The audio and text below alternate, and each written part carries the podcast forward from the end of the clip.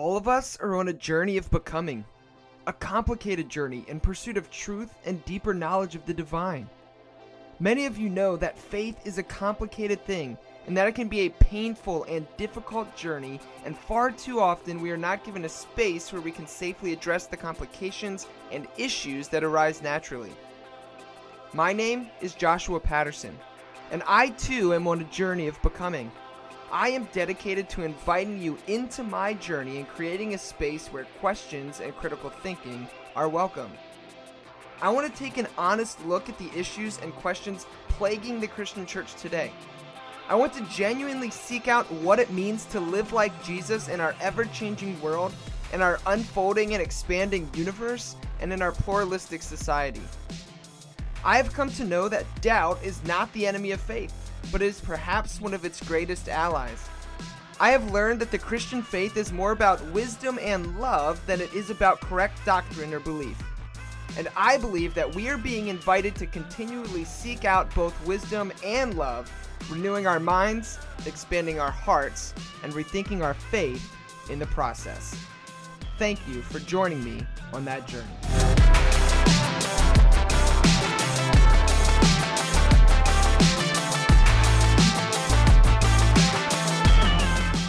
All right. Well, welcome to another episode of the Rethinking Faith podcast. As always, I'm your host, Josh Patterson.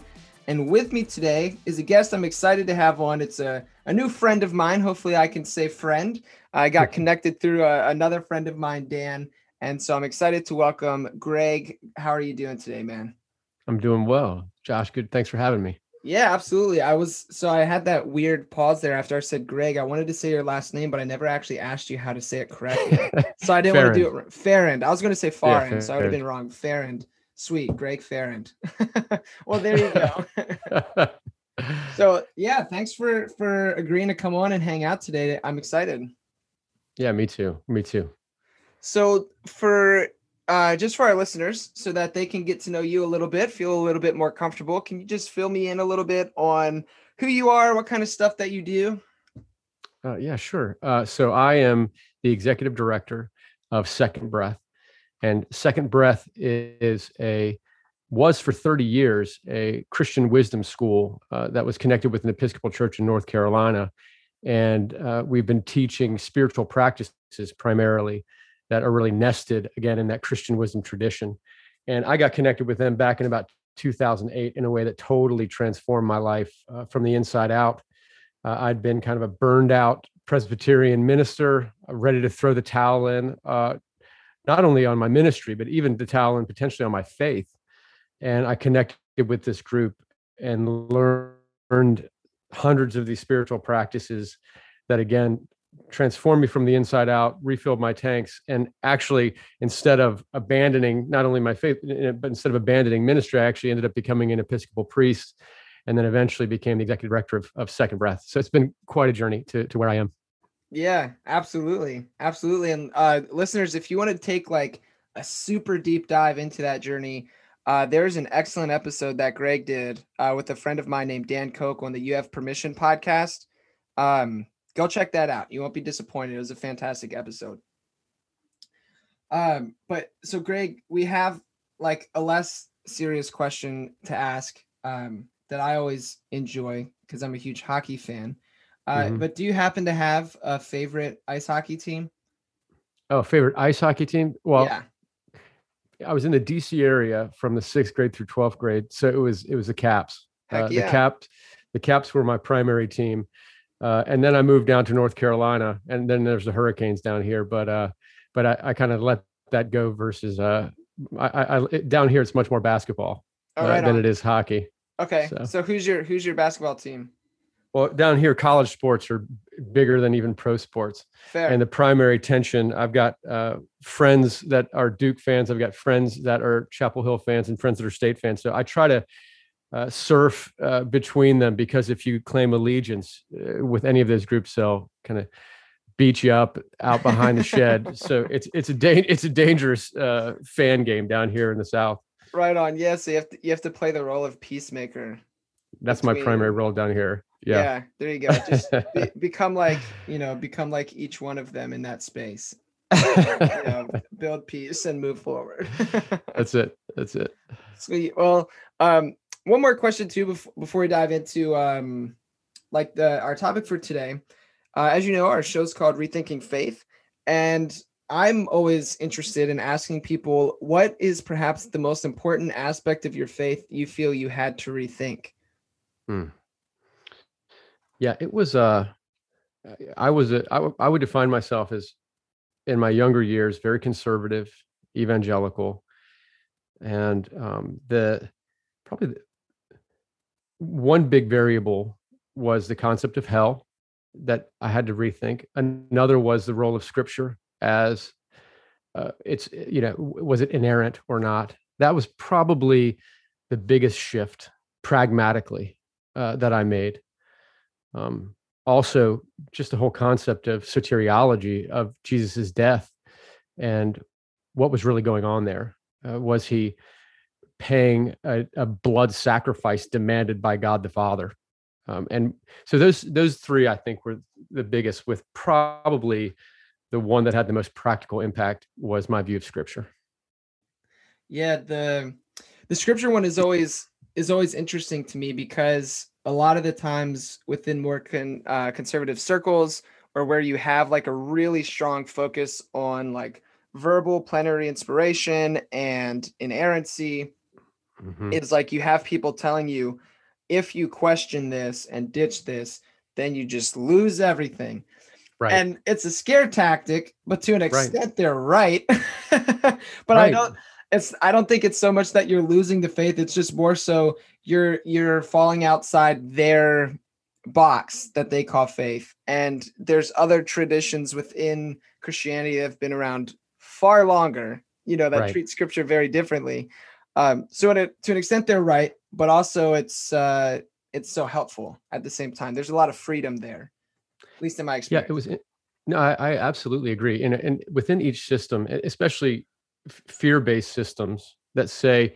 if you leave us then well shoot there's lots of things that could bad could happen to you. You could go to hell. It could prove that you were never saved. You could be rejected. We could uh, no longer in, include you in our club uh, you could lose out socially economically i was a pastor to leave mm-hmm. that i was going to lose my benefits my salary so yeah, lo- lots that. of fear-based i know you do lots of fear-based things that can keep you in but in many ways it was kind of like it was a tiny little one room hovel and they were mm. telling me it was the big, big, beautiful, wild, wide world of faith, and everything outside of this little hovel was dangerous and scary.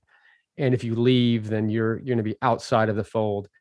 And then ultimately, through my own evolution, as I kind of started moving outside of that, I realized as I was, oh my gosh, it was like going out of a one room hovel and seeing the Taj Mahal and this beautiful blue sky. And God was so much bigger. And my experience of faith in Christ were so much larger and more glorious and adventurous and and joyful and and i still would see my friends back there in this one room hovel screaming at me that see i'm an outsider now uh, mm. and people would uh, i mean i've been called heretic uh, for my my willingness to move outside of that bubble. I've been called the antichrist by people. I mean it's it's uh, you know the big l liberal. Um, you know so there there was a price to pay. Uh, but i'm convinced that until we reach a point in our own journeys where we begin to actually trust our own inner voice. And you know jesus said the kingdom of god is within that the connection with the divine within us until we actually learn to trust our own unique being that we will never have the courage to live into the ultimate potential that we can in this life. I think we will remain fearful and stuck almost as if in, until our our need for being ourself transcends our need for inclusion, then we'll never have the courage to leave the hovel, the oh, that little neighborhood. I think you hit the nail on the head, man. Um, and it's I have a few thoughts there because, like, on the one hand, um, the it's like the the hmm, I'm trying to think how to say it in a way that's uh, graceful um I've I guess I've just learned that the the Christian faith and tradition is so much bigger than I was right. first originally taught. And mm-hmm. part of and part of how I discovered that was doing exactly what you're saying, starting to to learn to trust that um the inner voice. Or you know, I would I like to use the language starting to trust uh the Christ within. Mm. Um and the problem though is that in the circles that I grew up in, I was told the opposite. You can't do totally. that. You Nope. can't listen to your heart. You can't listen to Heart's corrupt above all things. You have you can't listen to your heart. Yeah. So the only thing here to listen to is our logic, our, you know, whatever. And if you feel differently, like if here's the, you know, theology or doctrine we have in place, and that makes you feel icky or bad or something like that, well, then you just have to ignore that because this Right. is the the right thing. And so it's like a self, um, it's an enclosed argument, it's a circular argument. It's Right. here's our box, you have to fit in it. Don't listen to anything else. It's wrong Right. um so that learning to trust that for me was also huge um yeah that that was massive and then the dang i lost my my second thing um no, I do just to piggyback on that, man. I do, for it, that's yeah. the that that's the linchpin. I mean, I do think for years I was taught, do not trust yourself. Yeah. You, if if you can trust yourself, if your intuition or conclusion is in line with the party line, is in line Mhm. with our doctrinal systems, but if you have an intuition or conclusion that contradicts the system, then you have to reject it, uh, and because that is sinful and that is cultural influence. Uh, where I was, you know, women couldn't be ordained, and LGBTQ was considered sinful, and uh, that didn't make sense to me experientially. There were women in my Pres- PCA Presbyterian congregation that had been to seminary. They were way better at exegeting scripture. They were way better preachers than I were. I was, but they couldn't teach or preach because of their gender. And uh, oh, sorry, man, my dog is barking. no worries Freaking- we have dogs here too so our listeners are, are used to hearing the dogs say what's up Oh, good, good, good.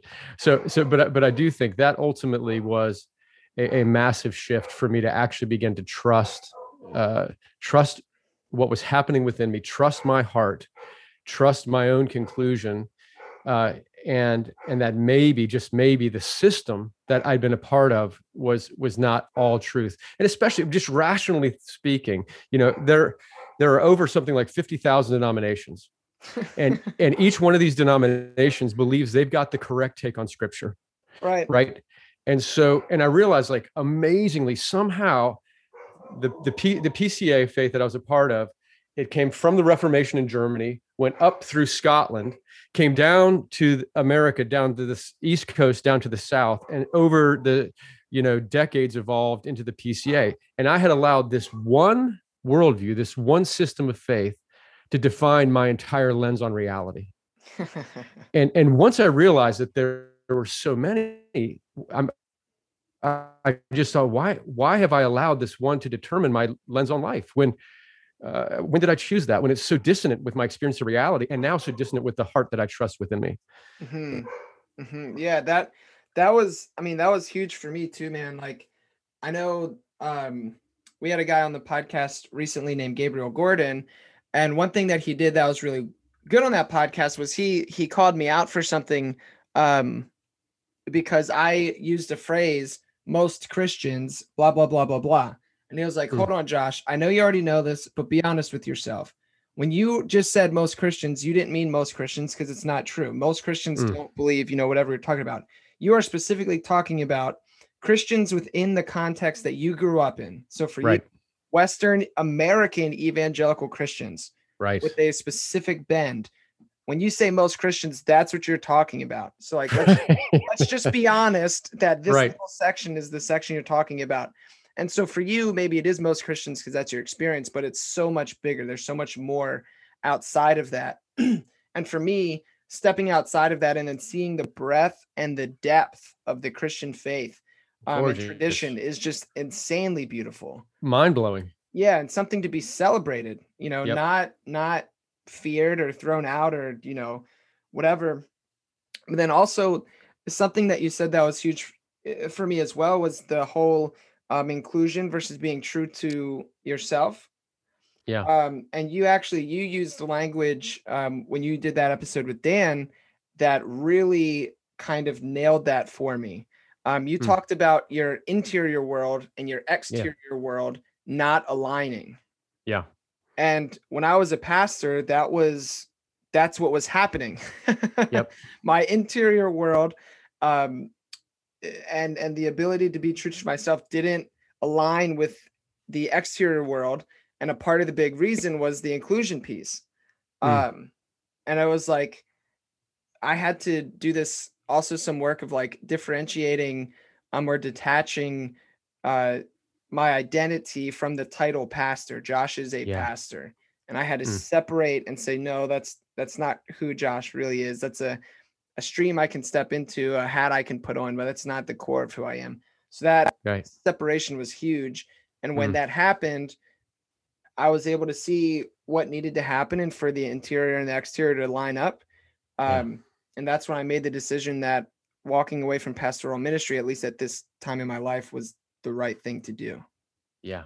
So yeah, that that that dissonance i mean i didn't realize i mean it's a classic kind of horrible illustration but poignant enough that we've all remembered it but the frog in water right yeah, It's like for for years really since i'd had a spiritual awakening when i was 17 and got connected with more of a- a conservative evangelical faith tradition and let me say this first i came my, my life when i was younger was kind of so, so chaotic with you know the partying the drugs and alcohol that was over the top that when i did have the spiritual awakening for a, a season of life i did need a binary faith. I needed a simple faith that just made my world orderly.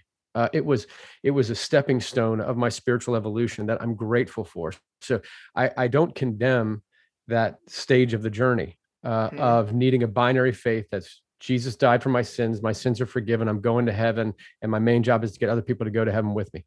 That's how i lived my life for a number of years and, I, and i'm grateful for that stage. Uh, but i would say you know uh, over over time it did feel like this deep dissonance between what was happening within me and my heart, compassion, how I was growing, and this external world that said, we are defining your reality for you theologically. You know, that that they're in and out. Everybody you meet is either going to heaven or hell. Uh, that that women can't teach, that LGBTQ is a sin. It was all these big variables that were defining. And for I remember I lived for a long time, like the world was like the devil's place. And and and the church was like this castle and and my or my house was even like a castle and each day the moat you know the gate would go down and i would charge out into the devil's territory to go and witness and evangelize into this scary territory and then i'd charge back into the safety of my little house or the church. And it was just totally dualistic like the world's a scary place. It's kind of the the devil's playground. The world's going to hell in a handbasket and we're just trying to save as many people as possible. Now, and that i mean of course your exterior world if that's your lens on life it's it's kind of talk about dissonance. Talk about being a frog in boiling water yeah, versus versus where i am now. I remember when i was coming out of it and i prayed i was like god i realized every single person i meet the first question that i'm asking inside my head is are they saved or not saved? Are they going to heaven or hell? And then all of my future interactions with them would be determined by whatever i concluded in my head. And it was totally exhausting. Oh, and and it and it really hampered my capacity to love. And i remember i prayed i said god would you please shift my interior monologue so that when i just meet a person whoever they are they're a person that i just get to know and trust that they're yours and i'm just going to love them and i remember it took it took years of kind of internal healing for me to meet someone and they're just them instead of immediately placing them in a category Yeah. Oh, dude. for sure. And like that was for me too. That was just one of the uh, that was maybe perhaps one of the most difficult things for myself in my own journey. Um was that uh but also too just like there was a stage where I was very like um the same way that like uh the more conservative person would push things, I was like that, but just on the opposite side of things. Hmm. Um like trying to push like all of this like quote unquote progressive stuff on people. Hmm. Like, you know, like forcefully, like here do blah blah blah, whatever. And then I got to a point where I realized that like exactly what you said is true. Like I have so much respect for the the part of my faith journey that came before because without it I wouldn't be where I'm at now. And I had a realiz- a realization that like everybody is on this journey of becoming um this this journey of faith and to impose myself unfairly into someone else's spiritual journey could can Mm. be spiritually abusive Yeah. um like it's not fair some like people i've realized that you can love people and embrace people and drop seeds for people but also i've been learning to trust god and embrace people wherever they are at in their theological journey and Yep. just trust that god will get them where they need to go because it's their journey and not mine and like that was a huge shift for me and like i think you can Massive. even see it in how this podcast operates. Because there was definitely a period where the podcast was kind of like, hey, fuck everybody. and now, and now it's not like that anymore. Hopefully, Right. fingers crossed. It's more embracing. and and that's a, you know and even that you know is an it's a natural part of a paradigm shift right it's it's like we begin to deconstruct the previous paradigm that we've been operating in and most of that energy is spent on ripping apart the things that were harmful to us and we didn't like and there's a very natural season of i can't believe i ever believed this you know and we're angry at ourselves we're angry at the people that taught us this and then we got to kind of go through this in between little funnel piece season where we don't define ourselves by where we were, but we don't know what the new paradigm is going to be. And then all of a sudden, we begin to see the light at the end of the tunnel. And if we are willing, some people get stuck in the angry deconstructionist phase Mhm. and they never move past it. And they're constantly defining themselves by what they're not, versus, and it's a very natural progression of the journey. But we get to the point where we begin to construct, reconstruct, and experience and discover something new and expansive and beautiful. And then we can, instead of transcend and reject, we transcend and include that we Mhm. transcend and include our previous stages of evolution and development and are appreciative and recognize we would not be where we are without that and then that gives us grace for where like what you're describing for every stage you know of the journey yeah, including including the the stage in the journey that I'm now talking crap about. You know? and doing it but doing it with grace right doing it with compassion right. and, and not condescension Yeah, exactly. And acknowledging like, wow, yeah, like I Josh, like I was really hurt. There were things that like elements that needed to be broken away from. There were things that I needed to tear down. Um and like just embracing that step again that that I don't even like the word step, that uh, cycle or that aspect in Yeah. the evolution that that place Yeah. uh, had, that's been insanely healing for myself too just again that language of transcend and include embracing all of those stories and even just um, when it comes to the hurt and the trauma from the church one of the things that like just absolutely blew my mind uh, was i believe it reading richard rohr talking Mm. about how, how like yo even after the resurrection jesus still had his scars. Yeah. You know? And Mm. that like really spoke to me on a very deep level. He knows how to land the plane. Yeah. Rohr, Rohr has got Rohr, he- yeah. That's yeah. that's beautiful. So yeah that that Well, I, I remember. I remember after.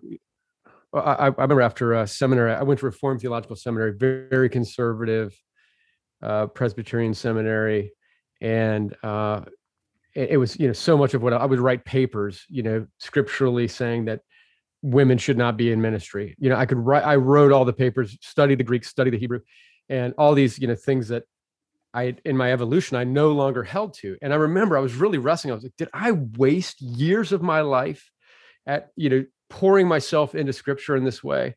And I went to my spiritual director at the time and I said, I just feel like maybe I've wasted so much of this energy and so much of this mental capacity and so much of my life. And he said to me, he said, Greg, have you ever, you know, swum laps in pools? And I was like, yeah, of course. He says, you know, you're going down to the end of uh, swimming a lap and you get to the wall and you do one of those flip turns where you flip over and then you push your feet off the wall and you, you know, torpedo out, you know, so you can swim the next uh, lap. He's like, yeah, of course. He says, well, what happens if you do a flip turn in the middle of the pool when you're not near the wall? You know, your legs kick out, they don't hit anything, and you just sink. And he said, the powerful thing about the energy you spent writing all those papers about things you no longer agree with, in many ways, that's like doing this kick turn right against the edge of the pool. It gives you all this power to know what you're not anymore and to really move elegantly uh, towards what you're now discovering and opening up to. And you can be appreciative for that. But just because you wrote a paper condemning the LGBT community back in the late 90s, now you can use that very energy to help you be all the more compassionate, open, and embracing. Hmm. And that was so helpful for me to to realize that it wasn't wasted time, but that again was a part of the journey that actually now is still empowering because you know I'm an Episcopalian that because I was a Presbyterian, I know the Bible. I know my Greek and Hebrew a lot better than most Episcopalians because that's not the huge part of being an Episcopalian.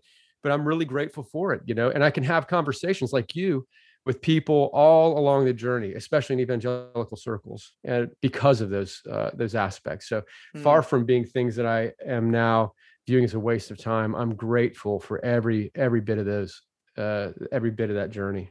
Oh man, I, I think that's beautiful. I, I love that um, that metaphor, and it just I guess it reminds me eh, too of something that I eh, discovered more recently um, in talking to some people that um, have been kind of like mentors in my life growing up.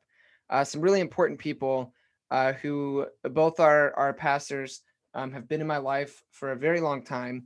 Uh, they were on my ordination council, mm. um, and when I talked to them about the decision to step away from pastoral ministry, um, at least again for this this current season of my life, um, they had all these preconceived notions as to why I was doing that. You know, I wasn't reading my Bible enough. I was reading too many liberals or whatever.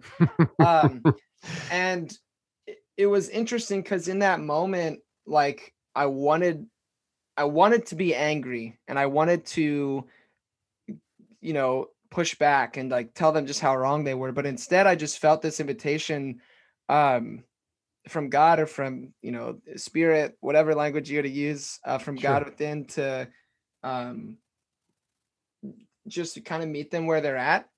And then I used language that I grew up using that, you know, people refer to now as like Christianese or like something like that. Mm. I used the language of that they um, use, that they know, that they're comfortable with. Mm. And by by being able to step into that space and use their language to describe things that like I would use different language to talk to you about, they were I, actually able to see and mm. understand mm. and like mm-hmm. then because of that i actually felt heard by them wow so, like again like a realization that like that space was so important in my mm. life and now i can still communicate and talk in you know using all the christian you know lingo and you know whatever weird stuff that like it made me feel so icky like actually using yeah. it but i knew you know it was like a thing and i was like man yeah. this is such a different paradigm to like live and operate in. It's like yeah, it's interesting. Yeah, yeah, I don't know, but I guess so because we've talked a lot around it, and I know it's difficult to kind of um summarize briefly, but like as far as going from like young person so you mentioned like being a young person uh who like partied hard basically you know like party on wayne um then like having this kind of interaction with uh with jesus when you what said 17 yep. So then you had that and then you ended up becoming a pca pastor. Right and then eventually you landed as an episcopal priest which is like insanely different from pca pastor totally different solar systems yeah yeah what so as like back in your pca days how did that shift happen? Like, what did that look like for you? Like, what did that journey itself? How did that play out? P- part of it was I was doing.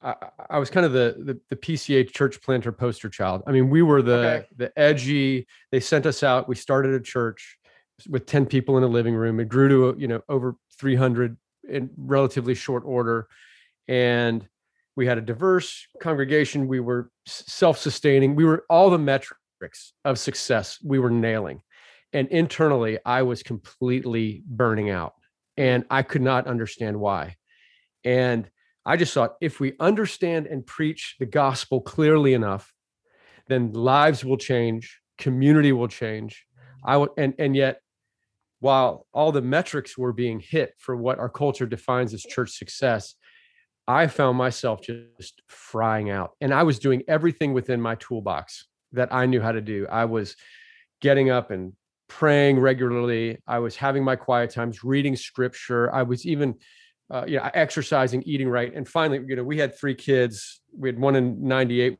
one in 2000, and one in 2003, all boys.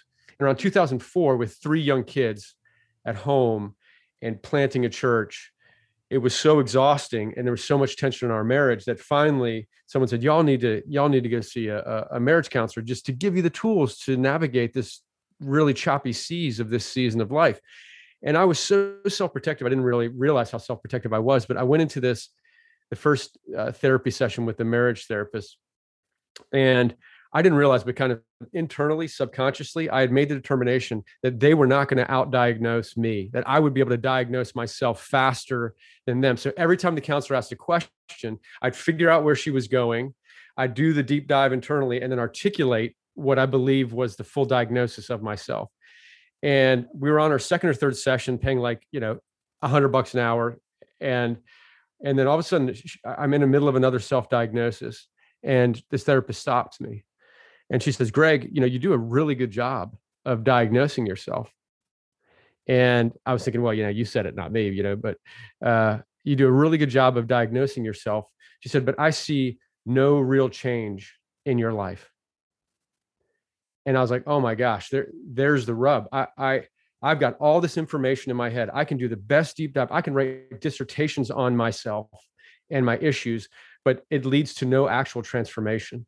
And then so it struck me. I've got all this knowledge of God. I have written papers, master's thesis. I've read the Bible in Greek and Hebrew, but I am not seeing what Jesus would say would describe the life of someone who follows in his footstep of teaching me to live freely and lightly, or a life defined by the fruit of the Spirit, of a life internally with love, joy, peace, patience, kindness.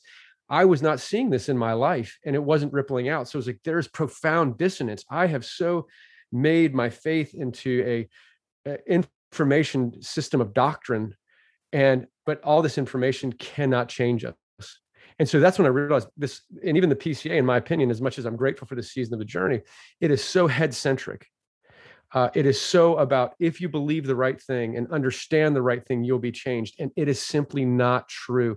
Information alone will never change us. But i didn't know what to do with that or where to go with that.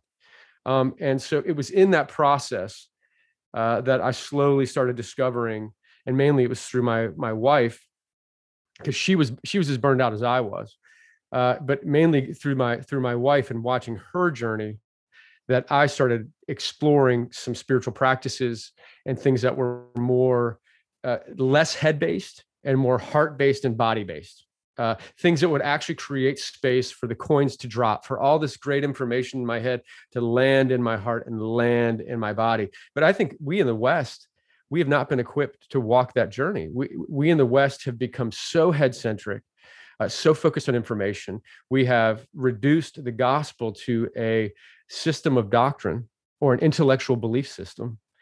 And once we've done that, I just don't think people have been given the tools or or the map or the compass to walk the inward spiritual journey in a way that actually leads to authentic transformation from the inside out.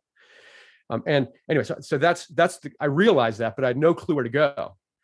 Um, and that's when um, and and I and I talked about this as you mentioned that with with Dan, but it was really watching my wife. She went out and and because of the strange confluence of variables, we ended up getting this chair. And it's a beautiful chair that we put in our uh, uh, bedroom, and and she said that we had three boys at home. She said, "This is my corner of the house. No one's allowed to sit in this chair except me." And I said, "That is fine." You know, our marriage was really tense and strained at that point because of all the stuff going on in the church, and I was burned out. And that's when I remember she she said the day after we got the chair, she said, "Can you take the boys to school?" And I said, "Sure." And I could tell she said, "I'm just going to sit in my chair for a while." and I could tell she was going to do it for a while because she had like her books and a tea, you know, tea set and tissues and pens. And so I ended up coming back like four hours later, and I said, "Babe, where are you?" And she she says, "I'm up here." And I go up, and she's still in that chair like four hours later, and there's like crumpled up tissues all over the floor, and she's clearly been crying. And I said, "What is happening?" And she said, "I've decided I'm going to spend hours in this chair every day until I either have a breakdown or a breakthrough." And of course, I was hoping that she would have the breakthrough because I just thought if she has a breakdown, I'm already my tanks are empty. We've got three kids at home. I'm in trouble. And she did. She spent hours there the next day and the next day, and this turned into hours there for weeks. And this actually turned into months, where she would spend three, four, five hours in that chair every day for months. And I just thought, she is. I'm losing my partner. I'm. She's. She's losing it.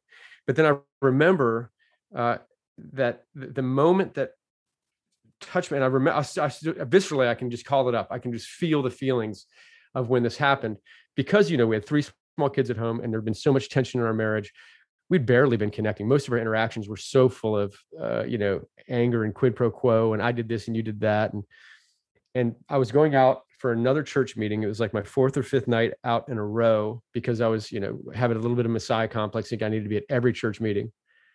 And i went in i was about to leave the door and because that had been such a source of contention all the church meetings she would normally say bye or you know see i hope you have a good meeting passive aggressively. And uh and instead this time she came up and she gave me this hug. And it wasn't it wasn't like the a-frame hug where you're just touching shoulders. Like it was body to body heart to heart her cheek on my cheek. And then she kissed me on the cheek and she said i hope you have a really great meeting. And it was just sending me out with this blessing and this moment of connection and real heart intimacy that we hadn't had in a long time. And I remember thinking, I don't deserve that. I've not earned it because of how well of a husband I've been or how good of a father, because I've not been present at all. But it struck me as a huge difference. And then again, watching her, she started laughing more from her belly. Uh, it was like, to me, it was like watching this caterpillar build a cocoon and then come out this butterfly or it was like watching that moment in the original wizard of oz where everything's black and white and then she steps out and oz and everything's Technicolor.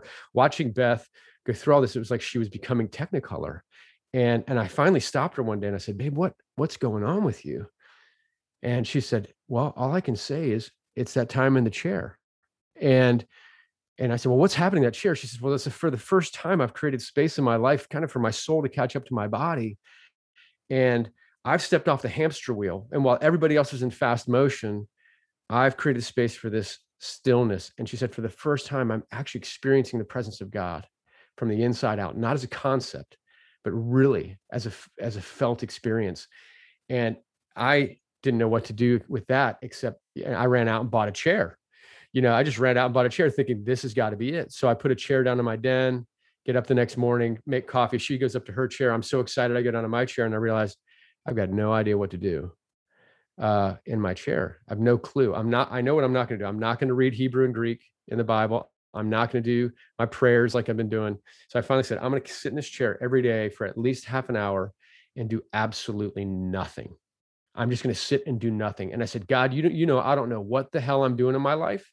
You know that I don't have the tools to have connection with you beyond just some cerebral dissertation writing. So if there's going to be anything that happens here, it's going to be you doing this to me and like sunbathing. Like I'm just going to sit here and trust it. I'm bathing in your presence.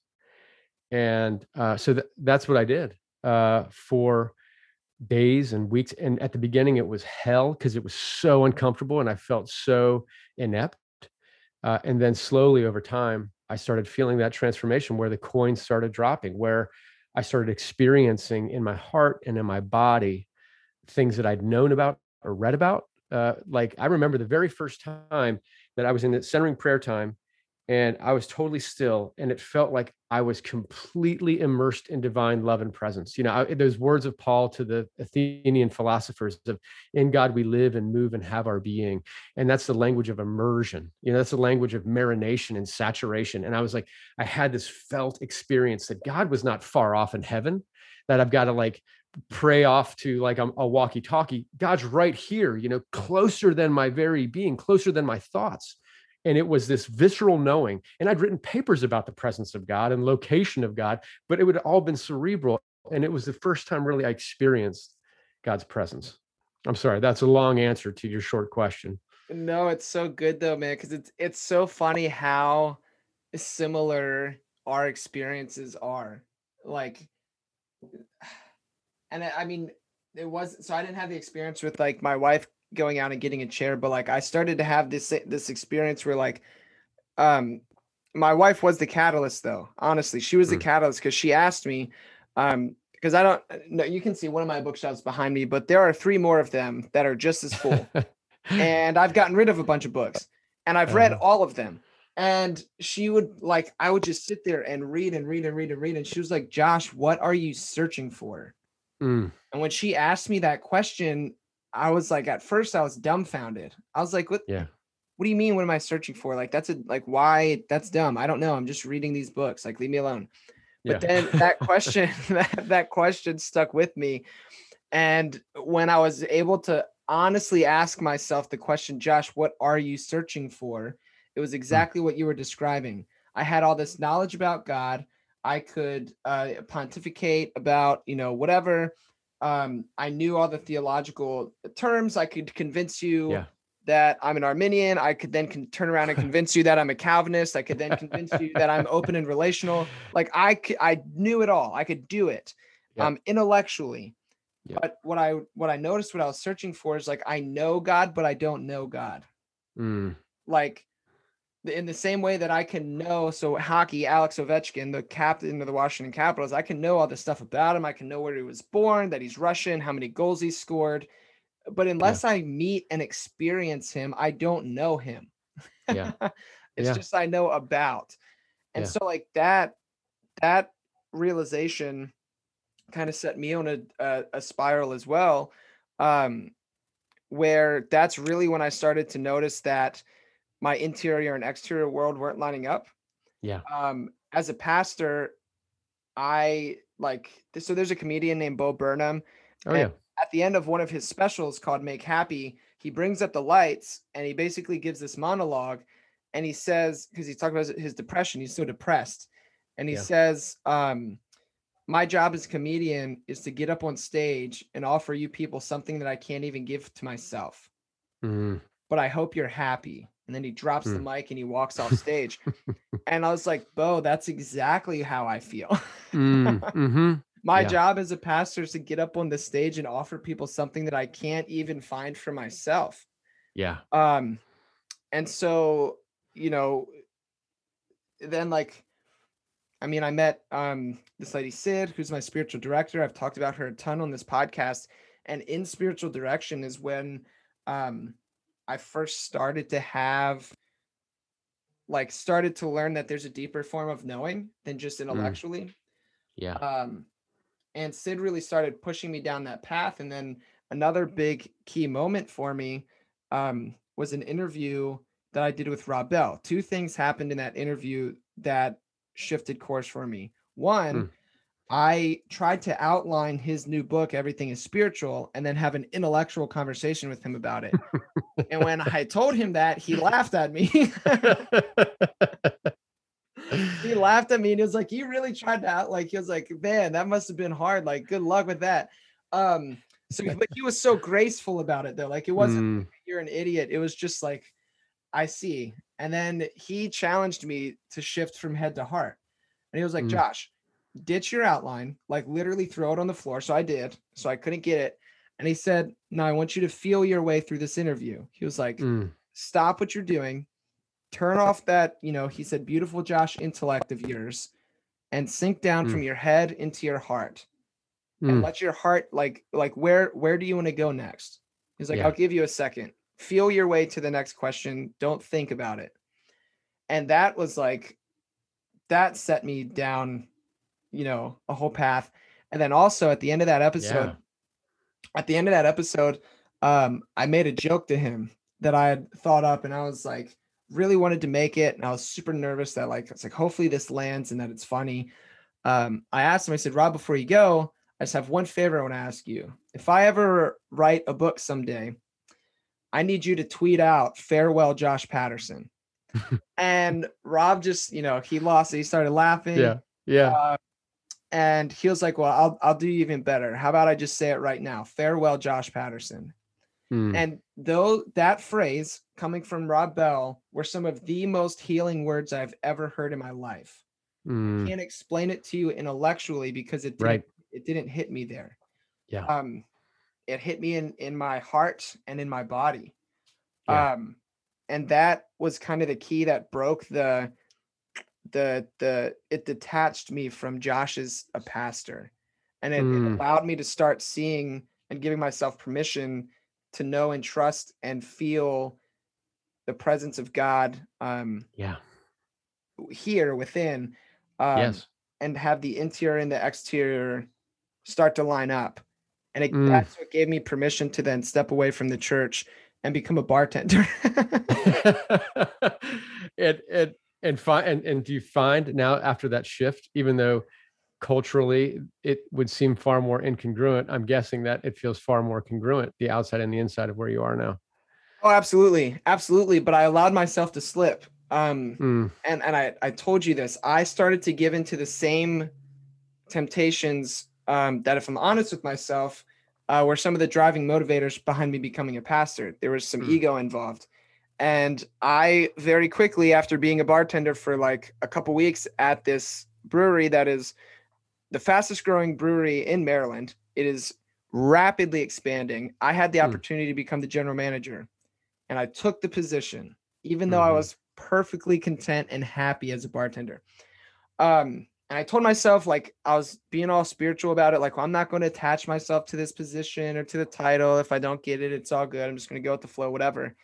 Um, then I ended up getting the position, and I went right back into the place where I used to be as a pastor. Just now, the title looked different. It was GM of this brewery mm, and I started giving up things that I value in my life, like being able to have time in like centering prayer, contemplative practice, being able to have time to read, being able to have time to just to be still, being Yeah. able to see my wife, to eat dinner with my wife every night. All of these things that, you know, to see my family, to go to family functions. I gave up all of those things for a stupid title and Mm. the interior and the exterior broke apart once again mhm. and I became depressed again. My anxiety came back. Um, I just wasn't happy, and it started Mhm. leading me to resent the place that I had come to love because the brewery was awesome. yeah. And so uh, one day, like it was a, a late night, and I had um, more than a few beers, so I was a little bit inebriated. And when I went to bed, I decided for whatever reason um, that I was going to set my alarm early, and the next morning I was going to get up and I was going to have you know do contemplative practice. I was going to do a centering prayer. Yeah. And um, I did.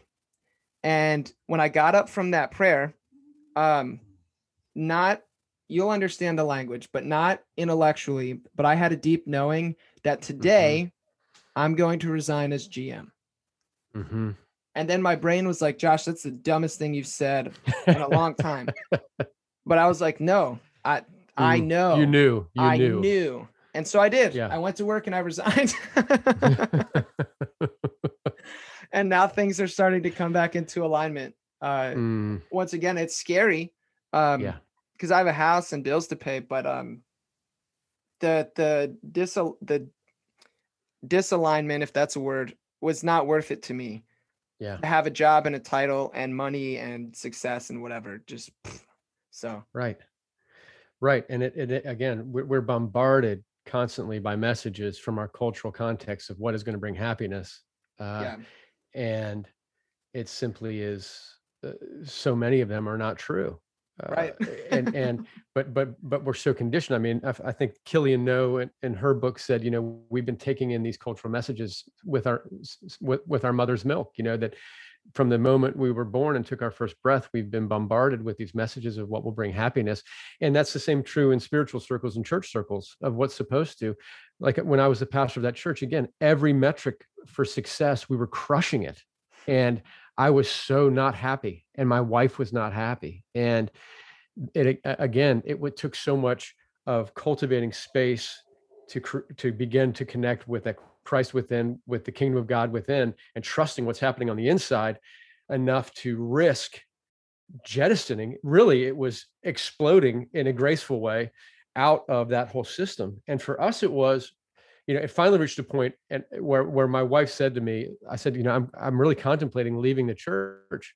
And she said, Greg, I would I would much rather have us, you know, again, like live in a car as a family and you are present as a husband and as a dad than us stay where we are and us can and you continue to be this way and we had maybe three four five months worth of savings and i left i left that church with no other job options and it was a blend of foolishness and faith and hope and desperation. It was a smoothie of all these variables and i had no idea and it was and we had two kids in private school there at the time and it's like watching the bank account drain so quickly and i my wife and i started this nonprofit that was focused on spiritual direction and and retreats because that's what we needed right? But it was not i was barely i was so fried that i maybe i'd have one or two meetings a week. Like maybe i was bringing home like $400 a month you know which w- wouldn't even cover a, a part of the mortgage you know let alone all the other bills. And it was this terrifying transition um, but it was also this willingness to go with what we my wife and i both felt in our beings uh, and there was a, a, trust. And so uh, in many ways I, I, will say this in my experience the usually people that are brought to that point of desperation there is either a leaping off of the cliff or there is a complete shutdown and you just almost turn into the zombie to remain within the system. And uh, those that I've just watched over the years that have jumped off the cliff theologically, you know, economically, those that are willing to risk it and following what is happening within. And again, it has to be grounded. I'm not saying just some willy-nilly emotion.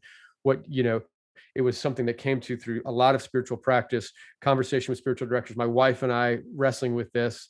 In fact, way before I left, one my spiritual director said, "You need to be here. You know, if you think that the grass is greener, then you need to stay here a while longer because you're going to go with yourself. So until you experience change within yourself, don't leave the church. And so I stayed like another nine months past when I wanted to leave. Uh, and so that was that was a part of my my own journey. But when we did, ultimately, it was wild how just when things look like, oh gosh, we're, we're going to have to leave the house, foreclose, you know, they're going to foreclose on the mortgage. And all of a sudden, all these opportunities started rolling in. Um, and we got by and sometimes there would you know kind of the classic story where i'd have a bill for uh $1800 and i had no idea and then someone would randomly drop a check in the mailbox for $1800 exactly and they wouldn't know there's some some crazy stuff like that would happen um, but ultimately it was that willingness to trust what was happening of that uh, of within and that that can sound for someone that is stuck in for for someone that is not familiar with what i'm talking about that can just sound like oh follow your willy-nilly emotions or just follow your woo-woo gut instinct. I'm not talking about that. I'm saying that after truly cultivating the center of knowing that is the body the body is a center of intelligence the heart is a center of intelligence the mind is a center of intelligence and we've only been taught to cultivate the mind. We've been taught that the mind is this like priceless Stradivarius violin, and that the heart and the body are like kazoos. They're like these lame instruments that are not trustworthy, but you can trust your mind. And it's wrong. It's ridiculous. The, the heart is a gorgeous instrument. The body is a stunning instrument. And the more that we actually learn to cultivate those three centers of intelligence, I really be, I mean, so this when when they asked Jesus, what's the greatest commandment? He said, Love the Lord your God with all your heart, with all your soul, and with all your mind. And in the Hebrew understanding, soul was inseparable from the body. It was the same, it was utterly eh, connected. So he was saying, and I don't think he was saying three random things. I mean, I think he was naming the three centers of intelligence love God with your heart, with your soul, body, and with your mind. And, and we have neglected two of the three in the West. And so I think spiritual practice creates the space for us to cultivate the brilliance of the body, the brilliance of the heart, so that we experience God holistically. And that's how we experience transformation from the inside out. Yeah. And it's like, for me, that's exactly what you're describing, is what I had been looking for the whole time to answer Noah's mm. question. And like, once you finally start to see that and tap into it, it can get scary because like you were saying at the you know the start of the show you have your friends your buddies the people you trust and respect you, you know your people so to speak telling you like no don't don't go there. Don't do that. Don't do yeah. this thing. Yep. Eh, but then you know once you start doing it and there's this liberation and this freedom and transformation you're like wait a minute. All of this yeah. stuff that jesus was talking about like huh this is interesting. The fruits of the spirit are being cultivated. Um yeah yeah it's just it's i mean it's crazy. And like now eh, just this i mean i don't even know. I'm i show, showed you like a little meme uh, before we started recording that's so perfectly describes my life right now. Listeners uh, basically it's a um it's a picture. I'll give you the words first because um you know it won't make sense if i tell you the picture first. And it says me. My ducks are absolutely not in a row me. At this point, I don't even know where my ducks are. And then it says my ducks. And it's a picture of a police car with the ducks like in the back seat. like completely yeah. detained. And like that is so that is so much how I feel about life right now. Um yeah. I'm just in this this place of unknown, but at the same time, I have so much peace about it because yeah. the unknowingness has been brought about by listening to not just head, but head, heart, and body. Yeah. And like this deeper sense of knowing um and an, an experiential knowledge um of God and learning to like trust things and also like it's transformed me in a way that's like I mean it's not perfect but like hopefully it's going in the direction of like give give me the eyes of Christ like allow me to see things the way that you see and that as that transformation is cultivated it's like i'm breaking out of the illusion that i've been like given growing up yeah. my entire life like there's it's like the movie the matrix like it's like coming out of the matrix which i know sounds so weird and and woo woo um but it's just no, like man, i get that yeah like a like a breakdown like breaking free from the illusion that you know these are the things that make you happy. This is what you need to do to have success and like like this is all bull crap. Yeah. Um and realizing that everything i need to be happy i already have right here and right, right. now. Um, right. and i've had it the whole time. Yes. it's, it's not that it was not there it's this i just that's, i wasn't aware of it. That that to me that, that's the rub right? To me that that's when when when jesus was talking about the kingdom of god he you know i used to think it was where a place we go to right we go to the kingdom yeah. of god after we die and then but then that doesn't make sense in the way he's because he says the kingdom of god is at hand the kingdom of god is within you it's present tense so yep. it can't be a place we're going to so it's i believe the kingdom of god's not a place we go to but a place we see from it is a yes. new way of seeing everything and and that's what to me spiritual practice does it creates space for us to step off the hamster wheel to step out of uh, autopilot and create space for our the the the covering of our eyes to slowly fall off that we can actually begin to see that oh my gosh we've been immersed in divine love and presence. We've been marinating in the beauty all around and within this whole time and i'm only now being able to see it. I've not earned it i've not attained it it's been true the whole time i've just been blind to it and i believe that the spiritual process in life is a journey of slowly growing in awareness of what already is. Mm, I, dude 100% i think too like that's at least for me, how I've been using the word more recently, what you're describing is at least part of what I think Jesus meant by the word salvation. Um, or what or what oh, I mean 100%. This is what yes, I like I when I say agree. salvation, this is what I mean. It's like it's this awakening and an awareness to um yeah, exactly like you said, the presence of God that's been here the whole time.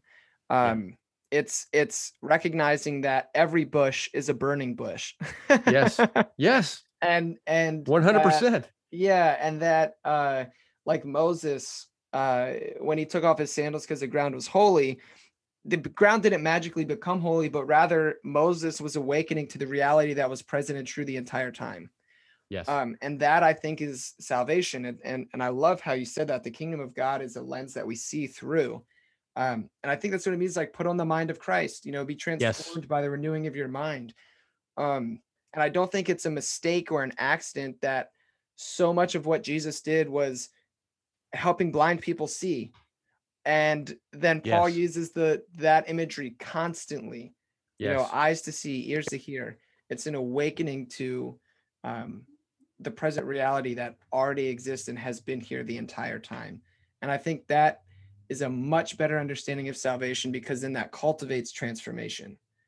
Um, yeah, it, one keeps it externally and and i know you had brian mclaren on but he yeah. he talked about we've reduced the gospel to a uh, what is it, evacuation plan for the next yeah. life you know that uh, and whereas i believe that jesus was in, in no way uh, detracting from the idea of what happens after we die but i believe jesus was principally teaching us how to live fully in this life and to transform and heal this world and we're not just on pause with the world going to hell in a handbasket, just biding our time until we get to the good stuff. You know, I think that this life is what he was inviting us to experience fullness and that we are part of being of seeing this of God's dream for this world being fulfilled.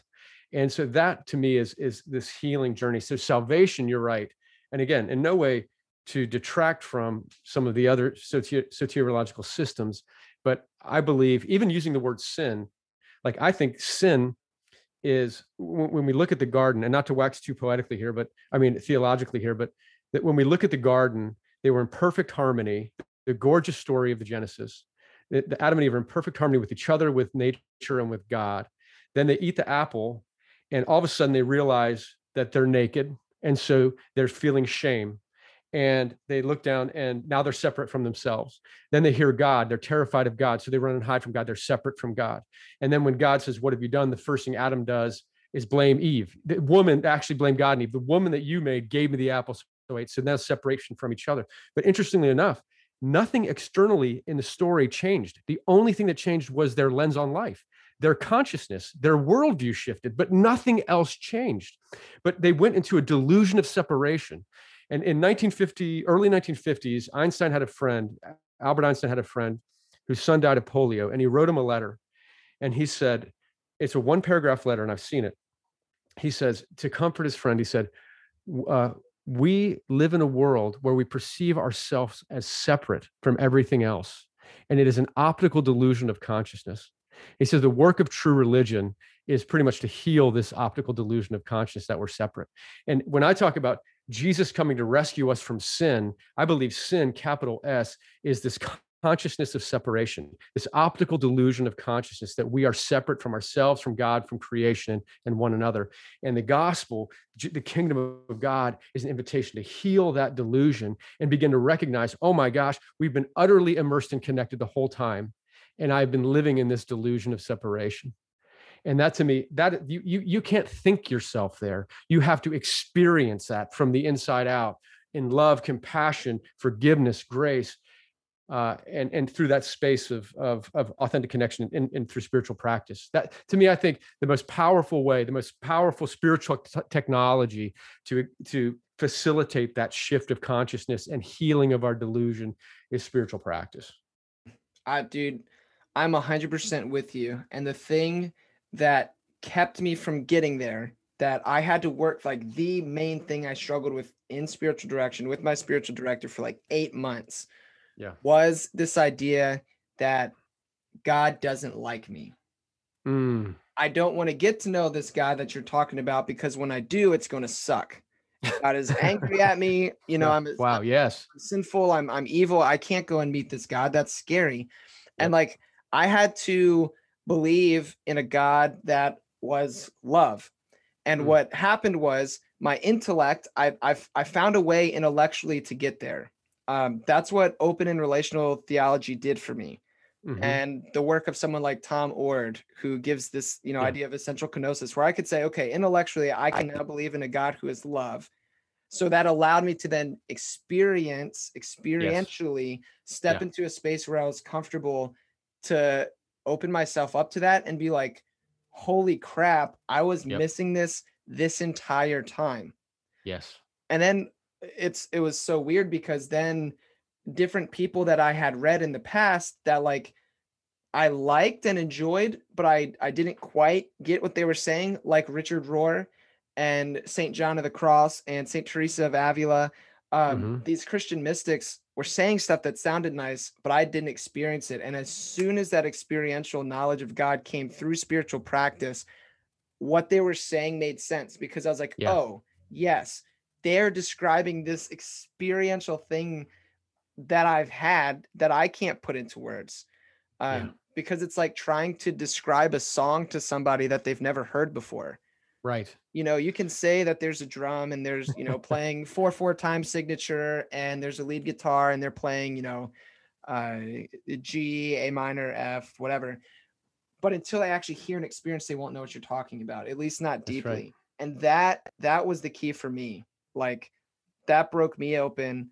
And then eh, just yeah, like now it's like like I can't not Yeah. like see an experience and it's it's just crazy. Uh, so I'm with you. Uh, uh, I really appreciate what you said too about you know, one thing when we it, it could be easy to hear what we're talking about and thinking that we're speaking of then the mind's intelligence in a pejorative or dismissive way and in no way to me i'm like you i'm a bibliophile i love reading nonstop but i do have a- recognition of the limits of the mind's uh, capacity ter- or, or how far it can take me. It, it is limited in how far it can take me. And i do think that we need intellectual systems of faith that are congruent with tradition with science with sociology and psychology. I think we need them to be intellectually consistent.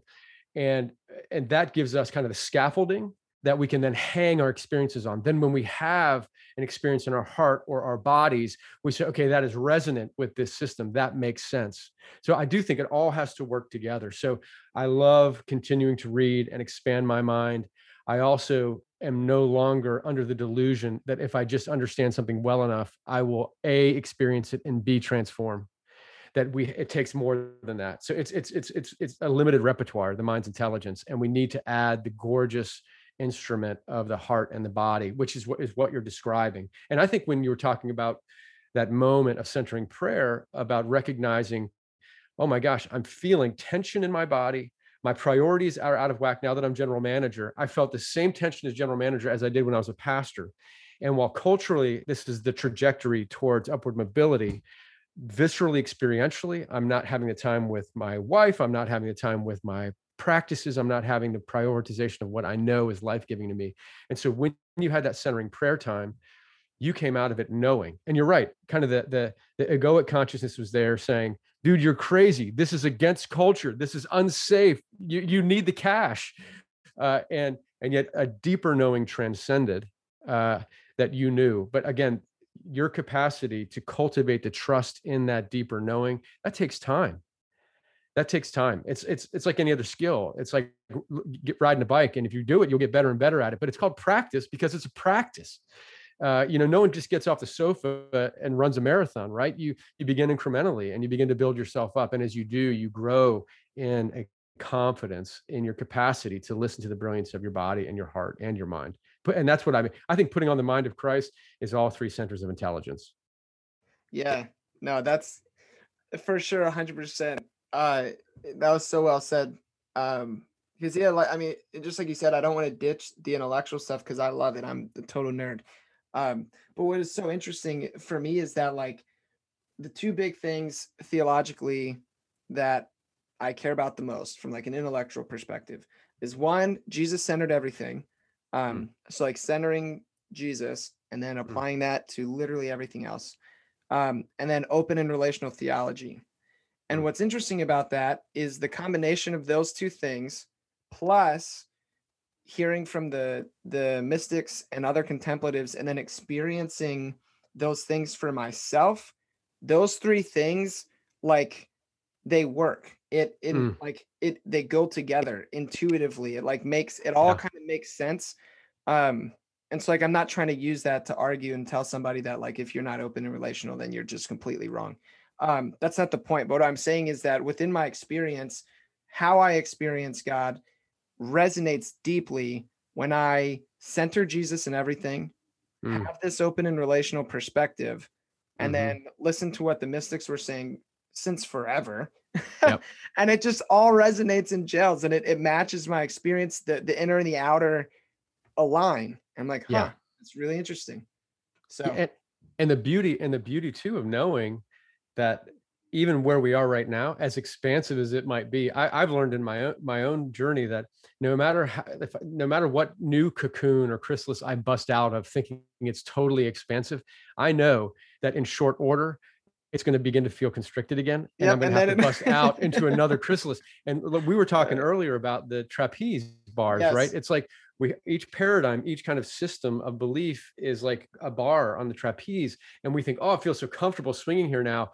But all of a sudden, one day out of the blue, we see a new bar swing towards us, and we begin to look at it for a while, and we begin to chew our way out of our existing chrysalis, and then all of a sudden, there comes that time that we let go of our existing system, and we are doing that terrifying hurtling in the in-betweenness where we're we are unmoored we, we feel like theologically or economically uh, or sociologically we're unmoored and we're in that in-betweenness and we haven't grasped the new bar yet.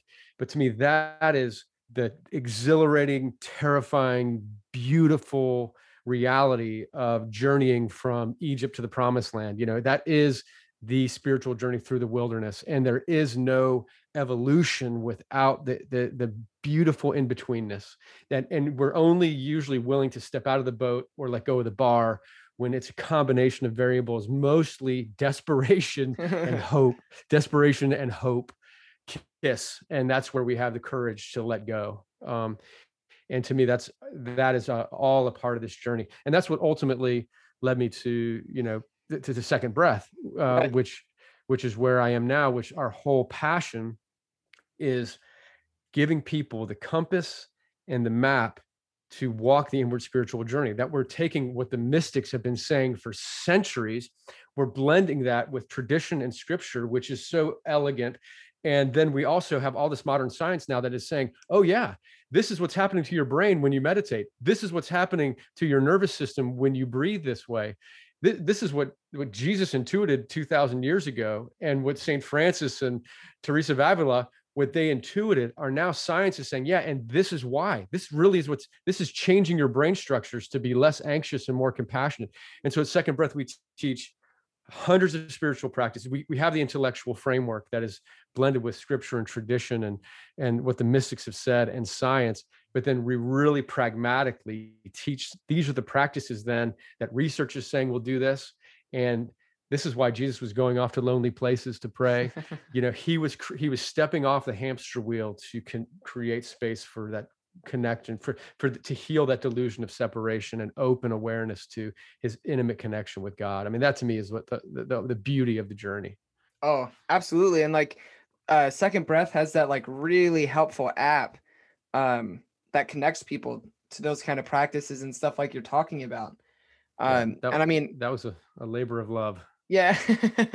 right on where it's awesome. It's it's cool. Like, I mean, even like the nerdy, like techie side of me is like, wow, like the user interface on this is beautiful. This is, you know, great. Mm, um so i i really i like the app like I, I was telling you i used it this morning um i did another guided meditation uh centering prayer and this one was interesting um as i was telling you like the the previously when we talked completely off air although that conversation probably should have been recorded too.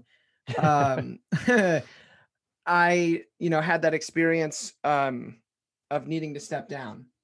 And Yeah. then today uh i i woke up and i you know it's a- it's a day off. I had all this time on my hands and um i was really resisting uh praying this morning.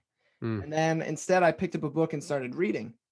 And it's a, a book that i've had for a while it's called the jesuit guide to almost everything mhm. um and i just like i started it and then kind of you know it got lost in the shuffle and so i randomly decided this is what i was going to read um picked it up and he started talking about how whenever you resist prayer is probably when you should do it and so i was like it felt super called out and uh I was like, gosh, man, like, all right.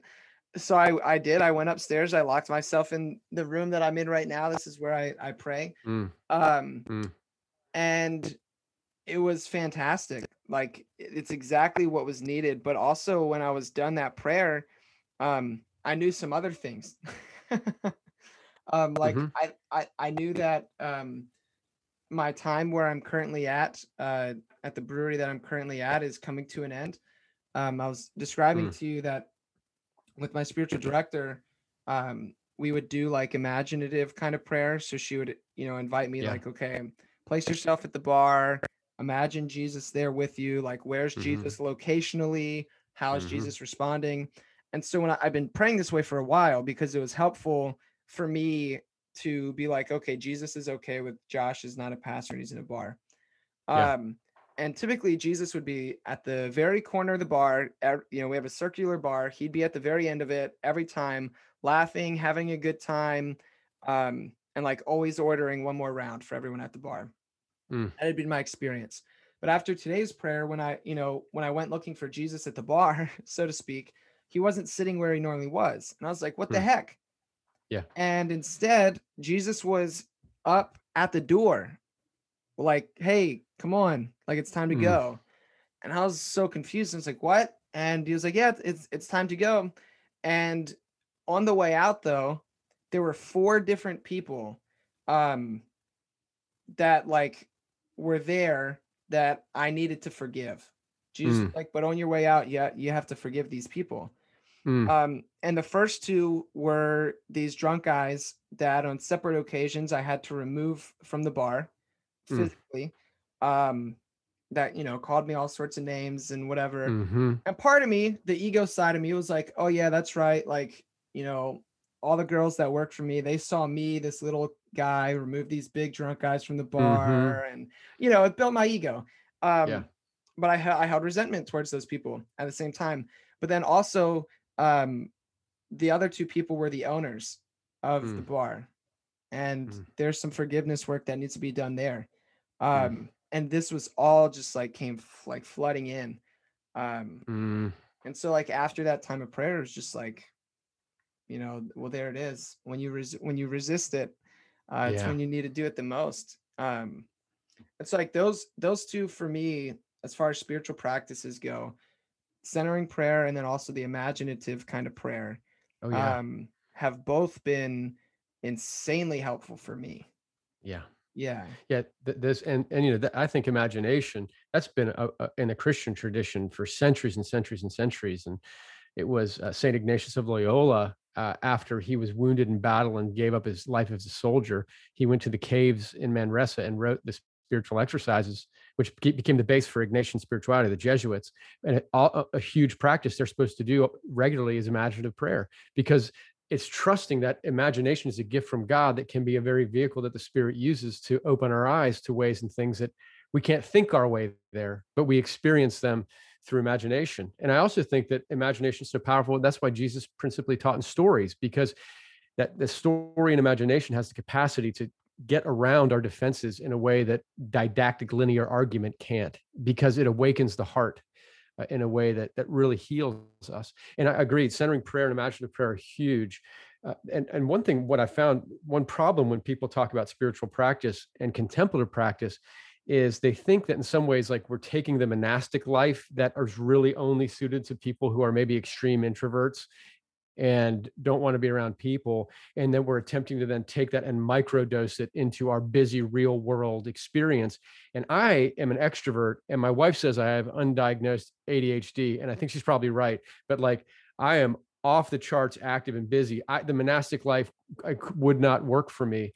And the problem is spiritual practice is so much bigger than just close your door lock it t- turn down the lights and light a candle. That's amazing but you can have just as rich of an experience on a walk in nature. You can have just as rich an experience looking, laying on the beach and contempl- contemplating the waves. It's a spiritual practice is simply an intentional and regular act we choose to step out of autopilot, step off the hamster wheel of our normal operating procedure, and create the intention of growing in awareness of our already existing connection with God, ourselves, one another, and creation. If we with intention create that space regularly that could be when you're rock climbing that could be when you're riding your bike that could be when you're sitting in your room doing nothing except sunbathing like i was doing in my chair. And all of those things there's so many ways that we can connect and it's all throughout the day that we can create that space. And it's amazing as we the more that we practice the more that we shift our awareness to realize that like you said every bush is a burning bush that every leaf every blade of grass, every person is popping with divine presence and beauty, everything, because you know all things are held together in Christ. Created in Him and held together through Him is that poetic words of of Scripture, and so to me that's that's the gorgeous we begin to see what has been true the whole time. Mm, yeah dude and like a really just practical example um, of exactly what you're talking about. When i was reading that book this morning there was like a little anecdote off to the side about a gentleman who worked at it was either like a college or a university and their whole job was to like when people walked in they greeted them you know they helped new students find their classes all this kind of stuff. They were jesuit priest um, and whenever like they were working doing their job what they would picture is that the next person to walk through that door was going to be christ and so, mm. who was ever on the mm-hmm. outside of that door, whenever he would go to greet somebody, he would say to himself, Here I come, Lord. Mm. And that's a spiritual practice. That's awakening yes. to the, the, the awareness that that's having the awareness of, of what's already what's already true. And um, it made me chuckle because I was like, okay, how can I take this and apply it? And it's like, okay, so say I'm standing behind the bar, someone mm. drink for me. Um, I can pour it and then say, Here I come, Lord mm. down in front of them. Powerful. Crazy, right? Yeah, powerful. And, and, and there's and there's so many things that like it because we can have our times in the mornings, our times in the evenings, which are much more. I, I like to have a a bookend to my day. You know, I like to have a, a, deliberate time. And my bookend in the evening might it doesn't mean it's 20 minutes of centering prayer. It could just be when I'm taking the the the big pillows off of the bed. I'm just reviewing my day briefly to say when did I feel most alive today? When did I feel mm. most disconnected today? You know, and and so it, it, doesn't have to be this massive thing but it's an intentional regular activity we're choosing to create that space. And mm-hmm. and sometimes to even now the more we know with science you know in the early church the, the desert fathers and mothers they would teach breath prayer. They would teach prayers that you would as you inhale you would say uh, one thing and exhale you would say another. Just say you know um, uh, christ you are lord or abba I belong to you. And they would teach these prayers that flow with your breath to the point where when you're breathing, it would just say, even when you're subconsciously breathing, you're praying.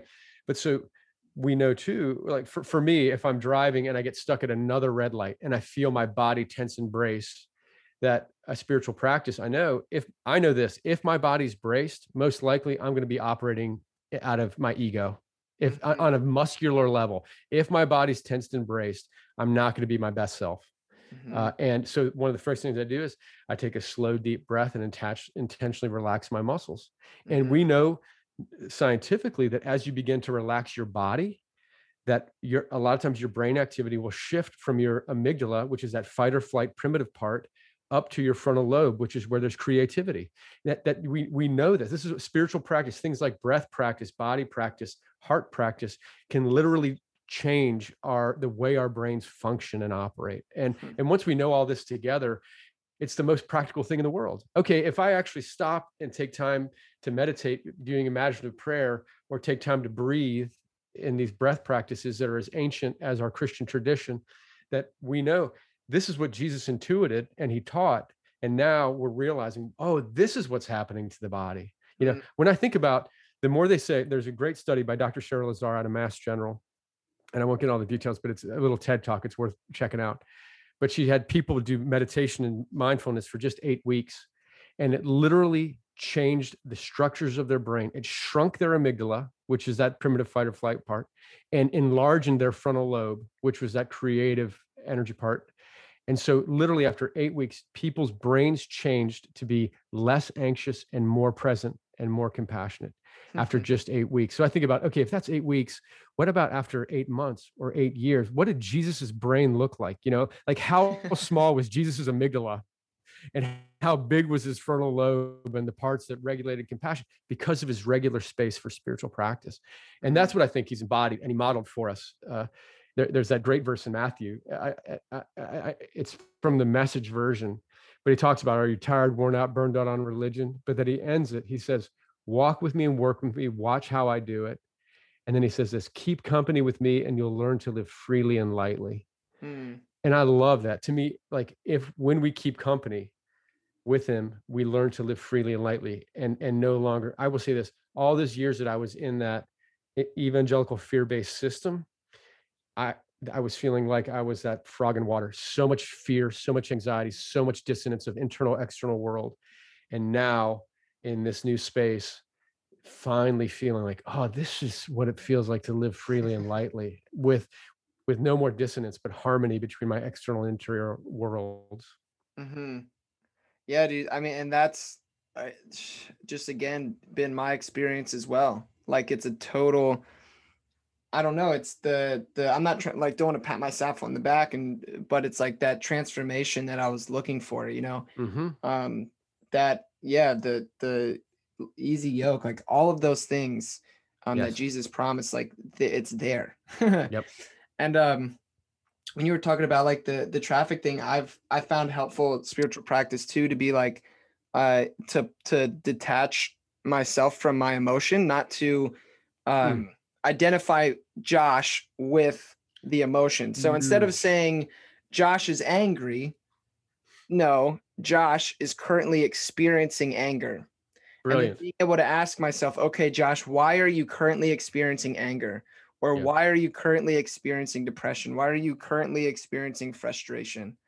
Um, and then not hinging my identity on Josh is angry, Josh is depressed, Josh is Yep. anxious. Um, that that that is that's a level uh, level's the wrong word that's an experience of wisdom that I, is another total game changer when you discover that i am not my thoughts i Right. am not my emotions right. that that i am larger like my thoughts and emotions are like clouds floating by and i'm like the big blue sky but they don't define my identity right. and any feeling i'm feeling or thought i have is just shooting like my shot thoughts shoot by like shooting stars a million a minute you know and my emotions can range like they can i can be happy as a clam and then someone cuts me off and i'm furious you know they can just but that's not me i'm they're they're just experiences that are clouds floating in the big blue sky and then once you really viscerally understand that it is so liberating because i used to define myself on my thoughts and my Right. emotions oh my Right. god i was talking about a, a shit hole of a prison Absolutely. Yeah, it's Yeah. like it's because because eh, what you can do is like listener, just go with me on this because it'll sound weird. But next time you're angry or something, or even just in this moment, notice that you're aware of yourself right now. Mm. You like you can become aware of yourself. Like right now, I am becoming aware of the fact that I am engaging in conversation with Greg and I can watch myself like from outside of this. I can become aware of myself outside of this, noticing I'm having this conversation. And it can be it's so it's like what is what is that thing that is aware of Josh having a conversation? Yeah. What is that? And that thing's untouchable because when you get angry. You are aware, you can become aware that Josh is angry. So what is that part of you that is Yeah. aware of the fact that Josh is experiencing anger? And like that awareness is a major shift. Like it's just it's crazy. it, it's huge it, it, and i remember when I, was first having my chair time and my chair time became my favorite time of the day and i thought Yeah. this is great i'm going to have my 30 minutes of chair time in the morning and the rest of the day is going to kind of suck when i just have to do stuff and i remember again my spiritual director was inviting me to this what you're describing and he said he said now imagine when you're done with your 30 minutes then, and he said, he, he was talking about lazy rivers. I don't know if you've done those lazy rivers where you're there at the theme park where you just flop into the inner tube and your Yep. only job is literally to lay there while the current takes you around.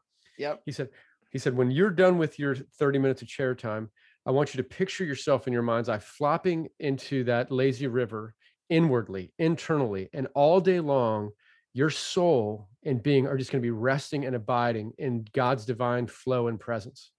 And that mm-hmm. no matter how busy you are on the outside, the reality is on the inside, you're always resting and abiding. And, and it was wild. It was like it took, I realized that all of a sudden my chair time could be all the time. And I didn't have to be in my chair. I could even be having chair time when I was like right now speaking to you, or when I'm super busy, or when I'm exercising, or when I'm in an argument. That even then it's the, the realization. And what I would do is just I would just have glimpses all throughout the day that the reality is inwardly I'm abiding and resting on that lazy rivers of floating in divine presence and flow.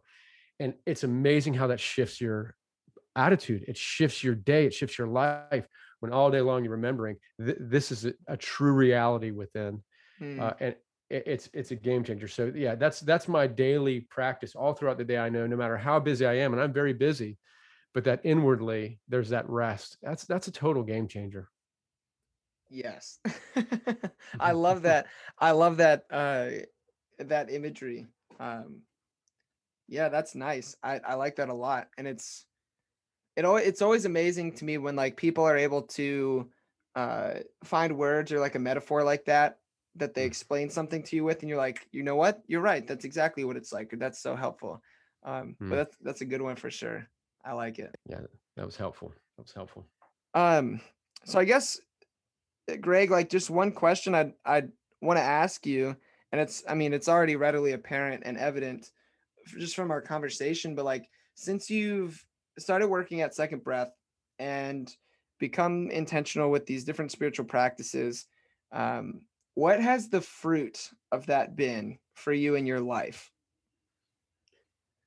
One would be, and, and this this is also being a part of the Episcopal Church that was so expansive. You know, it's a wide open green field, and all that I'm saying that I've said today, I'm free to say anytime I preach in the pulpit. Like there's no, I'm not, there's no hiding. So one big variable has been that shift where the int- interior matches my external environment, where I'm not hiding. Uh, that's a, or trying to figure it out. Like I'm just myself, and I get to be me, really me, and all, and, and lean into that. That's a huge one. But probably on the the the, the felt level, I mean, pragmatically, I mean, Jesus said, You'll live freely and lightly if you follow me. Well, I've been following him for years and didn't feel life freely and lightly. You know, I'd been reading the, the Bible in Greek and Hebrew, but was not feeling internally love, joy, peace, all the fruit of the Spirit. I, I was not experiencing it. And so, and I would say, as I have shifted and begun, and again, Richard Rohr, you brought him up earlier, one of my favorite authors too. He says he says a mystic you know a mystic isn't some like person that lives in a, a, a cell with a mat. He says a mystic is simply someone who shifted from an intellectual system of belief and doctrine to actual inner experience.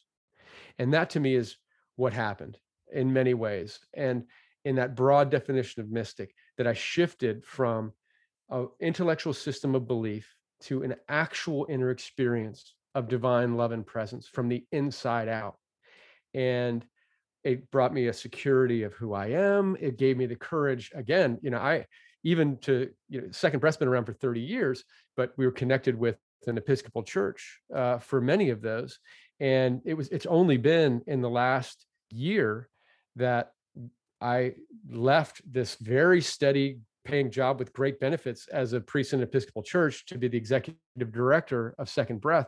And it was another one of those cliffs because I'm so passionate about second breath and teaching people how to walk this inward journey of faith and this outward journey of co-creative impact.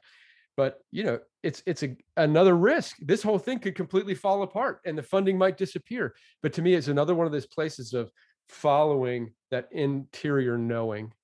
And so so again that of willing to trust flow. That's my wife and i call it trust flow. Just like resting in that lazy river trusting divine flow and abiding and resting in god's presence.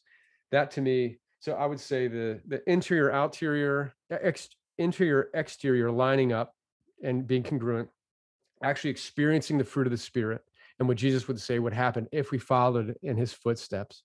And also then the joy like every day is like indiana jones like it's an adventure like every day is waking up with who knows what's going to happen and it is so thrilling uh and but it, it constantly you know it it, it feels to me like the that glorious journey from Egypt to the promised land, you know, that that through the wilderness where both you meet God and the wild things, like this is that journey of life. And so all of that together just feels congruent. And I'll say this, I've never never regretted it. Like this this life of of prioritizing my inner spiritual journey and and taking these steps. I'm like, so far I'm 49 right now, but I'm like, you know what? This has been a life that I'm grateful for. And I'm so grateful for where I am right now. And there's also great anticipation about what's next. Being, if it's this awesome and experiencing divine presence and love is this spacious and expansive after this, I can't wait. What's it going to be like in five years or 10 years or 20 years? You know, if this is a continued healing of the delusion of separation to grow in awareness of connection with divine love all around and within, oh my God, this is just the beginning. So it's to me to have that joy and optimism where when I was a pastor, I would hit New Year's and look at the new year and be like, this is shit. I don't even want to answer the phone or go to work. And now, like, bound out of bed like Tigger in many on many days. And not to say I don't have suffering and anxiety and moments of depression. I do, but I would say that it's it's undergirded by a deeper experience and reality of hope uh, and and divine divine presence. Mm. Well, dude, I absolutely love that, um, and don't know why anybody wouldn't want something like that. Uh, I mean, it's so beautiful, and like, um, I think just uh, real quickly, something you said that just um, is interesting to me because it's like uh, one of the scary parts about, I guess, theologically for me was like when you like it's been so expansive, and then you realize, Yeah. okay, like once again, like it expands again and again and again, and like Yeah. there was a point for me. So I got super involved with this thing called Jesus Collective.